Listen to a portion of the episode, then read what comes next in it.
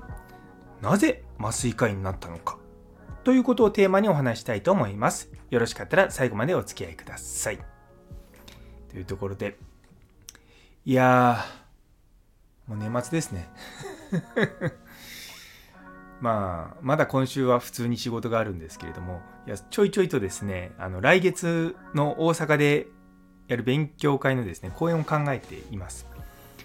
で、そこでですね、ちょっと自己紹介をちゃんと入れてくださいって言われたんで、その自己紹介を今考えてて、まあ、その中で、いや、そもそも何で僕が麻酔科医になったのかっていう話を、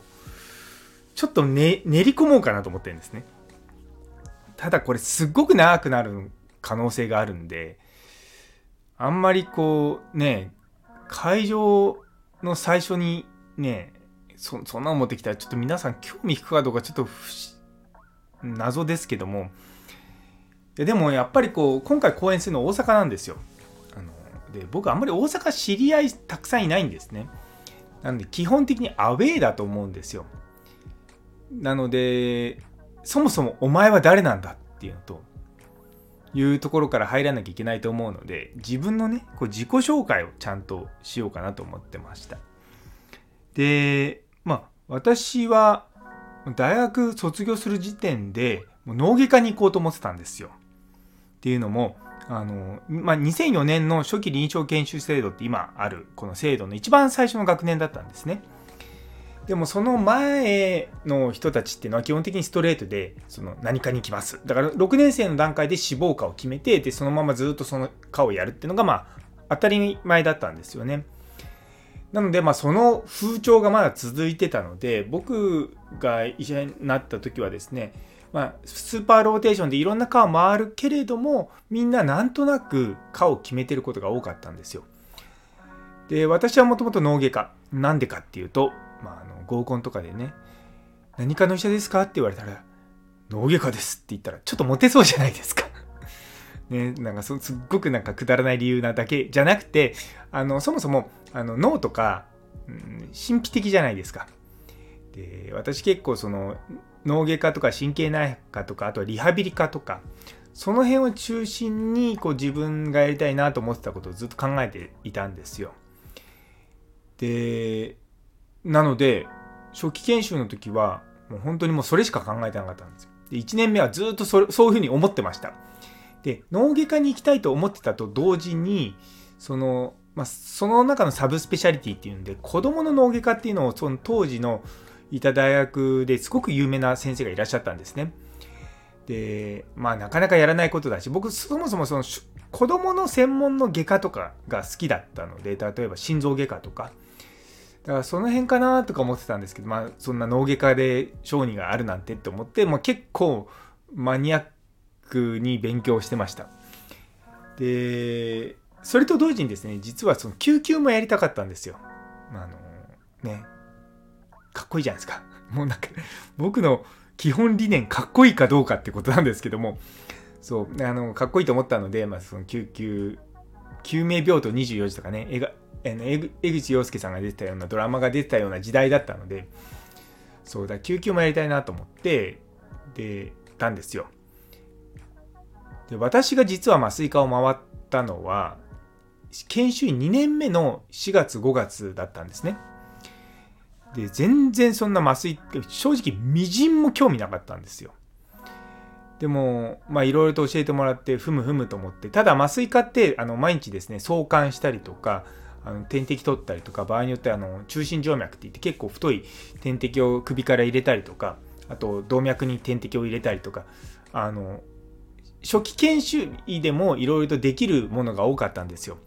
外科だと手術ってなかなか難しいじゃないですか。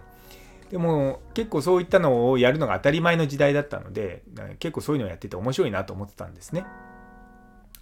ある時ですねその大腸の手術があったんですよ。で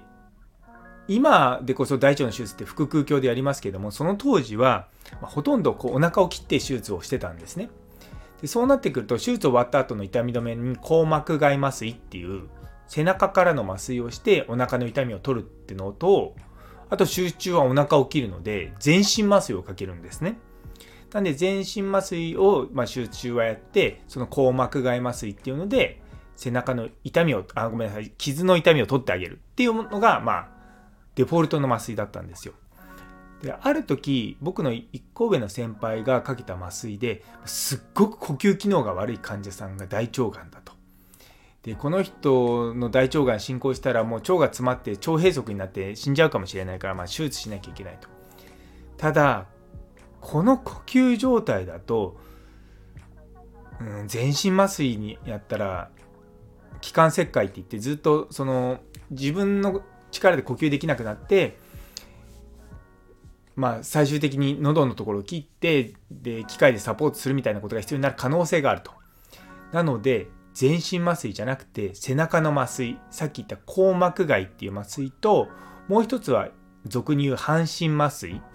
正式名称は脊髄くも膜下麻酔っていう麻酔なんですけどもいわゆるその下半身全部が麻酔かかるような麻酔とのその組み合わせで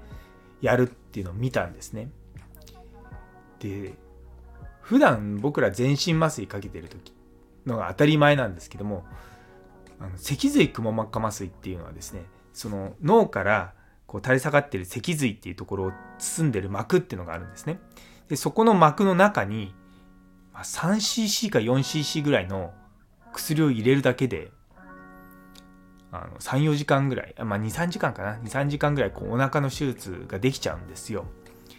でそれを見て僕すっごいなと思ったんですよ。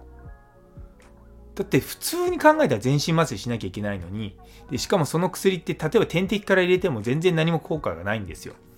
でそれをその入れる場所を変えるだけでこんなにも効果が違うのかっていうので感動して麻酔科って面白いなと思ったんですよねでその実はその半身麻酔をするっていうのがメインなのが実は今僕がやってる酸化麻酔なんですね。でまあそういったところがまあ結構続い、まあ、ずっと続いてきてるんですよ僕の中では。こう一貫してやっぱ背中の麻酔ってすごいなって思ってもちろん患者さんの体験として背中刺されるってめちゃめちゃ怖いんですよ。だから僕だってそのまあ必要がないものに対して背中の麻酔をしましょうなんて一言も言わないんですけれどもただやっぱり背中の麻酔の方がさっき言った通り全身麻酔をやらなくても手術ができるっていうメリットがあるんですね。で僕はもう本当にその麻酔法にもう惚れ込んでもう麻酔科になったんですよ。っていうのがですねその僕が麻酔科になったお一番の理由です。そうでなんで酸化麻酔をやったかっていうとまた、まあ、後日談があるんですけれどもそこやるとですねまた、ね、5分10分話しちゃうんで、まあ、それはまた別の機会にしますがいやでもやっぱりこう自分の中でこう全然興味がなかったものに対してもう感動したんですよね。はっきりと。まあ今風に言うとやべえって思った。麻酔やべえって思ったので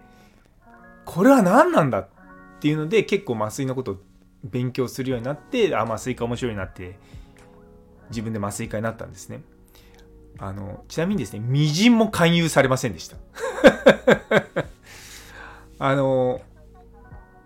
周りの先生も僕が脳外科に行くと思ってたし、まあ、脳外の先生たちももちろん脳外に行くと思ってたんですけども、でもやっぱちょっと麻酔に興味が出てきたって言って、で、わざわざ麻酔科の医局説明会っていうのに行ったんですよ。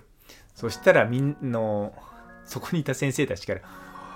おい、松田来たのかお前どうせ冷やかしだろって言われて、いや、結構僕真面目に麻酔科考えてるんですけどとか思いながら、まあ、その頃は今みたいにこうペラペラ喋ってなかったシャイだった自分はですね、ああ、はあ、みたいな感じで、で、結局まあ麻酔科に入るっていうことだったんですよね。まあ、自分の人生ね、何がどうなるか分かんないなとか思いながらも、やっぱ感動して僕は麻酔科医になったので自分のこの仕事がすごく好きなんですね。で、まあ、いろんなとこでね麻酔科医の松田祐介ですとか言いますけれども、ま、麻酔科医っていうこの仕事自体にまあ誇りを持ってやってるんですよ。まあ、もちろんね、僕らが何かこう治療をしたりとか、そういったことっていうのは、まあ、すごく限られたの状況でしかないので、